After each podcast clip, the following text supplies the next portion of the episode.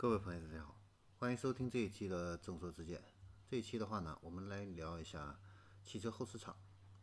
那八月四号啊，这个阿里的这个汽车消费节的话呢，开始启动啊。那各大厂商的话呢，也都在这个天猫平台呢发放这个汽车的一个百亿补贴啊。同时的话呢，天猫养车服务的这个平台的话呢，也宣布呢启动了这个本地化的一个战略。那面向的话呢，这个汽车美容店。保养店、维修门店呢，开通这个免费入驻的一个通道啊。那商家的话呢，可以开通这个天猫的一个轻店啊，一键入驻这个淘宝、支付宝还有高德三个超级 APP。那目前的话呢，现在是有七万家门店加入了这个天猫养车服务平台啊，涵盖了全国呢三百五十五个城市和两千七百多个区县。那汽车后市场的话呢，呃，互联网公司的一个加与加入的话呢，其实已经有了这样的一个先例，包括腾讯入股的这个途虎养车，还有这个京东的自有品牌啊，金安图啊，在这个行业的话呢，已经试水多年，而且呢，今年三月份的话呢，瓜子养车呢也启动了全国加盟的一个连锁的项目。那京东的这个金车会呢？现在呢，已经累积了八千多万个车主啊，这个数据呢是截止到去年年底十二月份啊。那二零二零年的六幺八期间的话呢，金车会的门店的服务订单的话呢，同比增长百分之五十八啊，环比五月份的话呢，同比增长百分之五十九啊，交易量的话呢，也是在高速增长。那金车会公开的这个引流的一个数据的话呢是。它为四百六十一家门店呢带去了四十万个以上的车主，超过五十万次的一个服务数服务的一个频次。那换算一下的话呢，在一家门店的话呢，加入这个金车会以后的话呢，每年的话呢可以新增五百八十名车主啊。那这些新增的车主的话呢，平均到店次数的话呢，每年的话呢是一点二次。那这个是一个什么概念的话呢？呃。可以对比来看一下。那汽车服务世界的话呢，曾经实地探访过上海地区的一个汽修街啊，并且呢测算过这条街的一个单店的一个客户数。那三公里啊，总共有一百二十六家的汽车服务店，那客户基数的话呢，大约是五到六万人。单店呢，平均拥有的一个客户数量的话呢，是四百七十七人。那理想情况下，这条街上的这个某个店，如果是加入了这个金车会的话呢，那有机会呢每年新增一倍的这个到店的一个车主数量。那我们再来看一下腾讯入股的这个途虎养车啊，那它现在是以八十亿的一个销售额，一千四百家门店的话呢，呃，得成为这个二零一九年啊特殊。呃，特许连锁的这个百强汽车后市场的这样的一个榜首的一个位置啊。那天猫养车的话呢，除了有线下，还有线上啊，还有这个线下。嗯，线下的话呢，也在进行一个招商跟加盟啊。它的这个品牌使用费的话呢，是十五万年啊，合约期的话呢是五年。那管理费的话呢，是收取毛利润增长部分的百分之十五啊。保证金的话呢，是每个店十万元。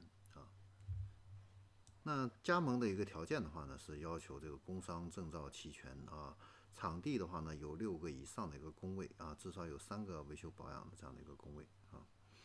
那房租的话呢要大于三年啊，管理系统的话呢，呃，这个结算系统还有门店的一个采购的话呢会是统一的。加盟的门店的话呢，总共是有三类，一个是一站式的服务啊，是占地面积的话呢有五百到八百平方米啊。呃，还有呢，社区快保店啊，是三百到五百平米。呃，此外的话呢，还有这个区域的一个中心店啊，是一千两百平米以上的这样的一个店啊，这三种类型。那天猫养车的这个线下店的话呢，我们也参观过啊。呃，它的这个整体的一个装修的一个风格的话呢，还是很简洁的啊。天猫的元素呢，很突出啊。那它的这个。旗舰店的话呢，呃，占地面积的话呢，达到了三千平米啊，然后有八十多平方米的这个客户休息室啊，设计也非常新潮啊。那沙发桌椅的都是由第三方的这个品牌商提供啊，光是这个客休区啊，就花了十二万啊，在里边的话呢，可以主办这个呃 party 啊，或者是沙龙啊这样的一个活动啊，这个门店的客户运营的话呢提供支持。然后它的车间的话呢也比较智能化啊，尤其是这个摄像系统还有这个钉钉的这个应用啊。非常常见，啊，那我们以这个车辆保养服务呢，这个流程呢进行一个模拟。那首先的话呢，客户的这个车辆啊开到这个接待区，这个时候呢，摄像头的话呢就会拍照锁定，把这个数据啊回传到后台呢进行分析。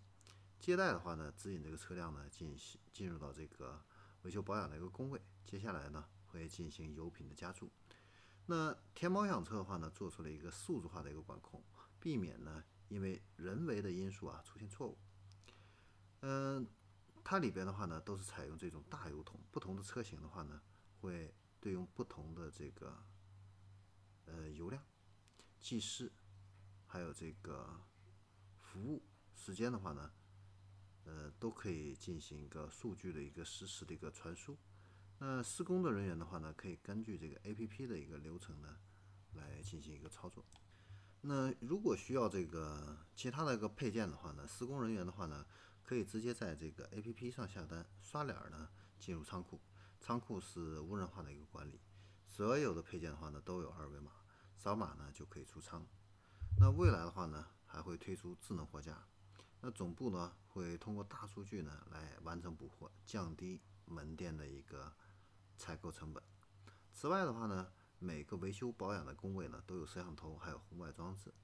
那这个总部的话呢，可以实时的了解这个工位的一个使用的一个效率，通过红外的装置呢，实时的记录维修保养车辆的这个服务的一个时长。那这样子的话呢，来提高技师的一个工作效率，为这个绩效考核提供这样的一个依据啊。那天猫养车的这个卷闸门的话呢，也可以通过 A P P 呢来进行一个控制，那降低了这个值班人员的一个工作的一个负荷。那如果晚上呢有客户深夜来访的话呢，可以通过钉钉的这个门禁系统呢来完成这个交互。所以呢，我们可以看到这个天猫养车呢在服务流程上呢，呃很多个环节的话呢都是采用这种智能化的这样的一个系统呢。来降低门店对人的一个依赖，提升这样的一个运营效率。那目前来看的话呢，啊，至少结算还有这个仓管人员的话呢，是被替代了的。啊，应该说呢，这个也是未来这样的一个方向啊。目前呢，主机厂在这方面的一个智能化的一个应用的话呢，反而时间还相对来说比较传统啊。这个是需要主机厂这一方面的，嗯。能够去关注到的一个点。好，那这里是众说之见。那我们这一期的话呢，就先分享到这里，我们下一期再见。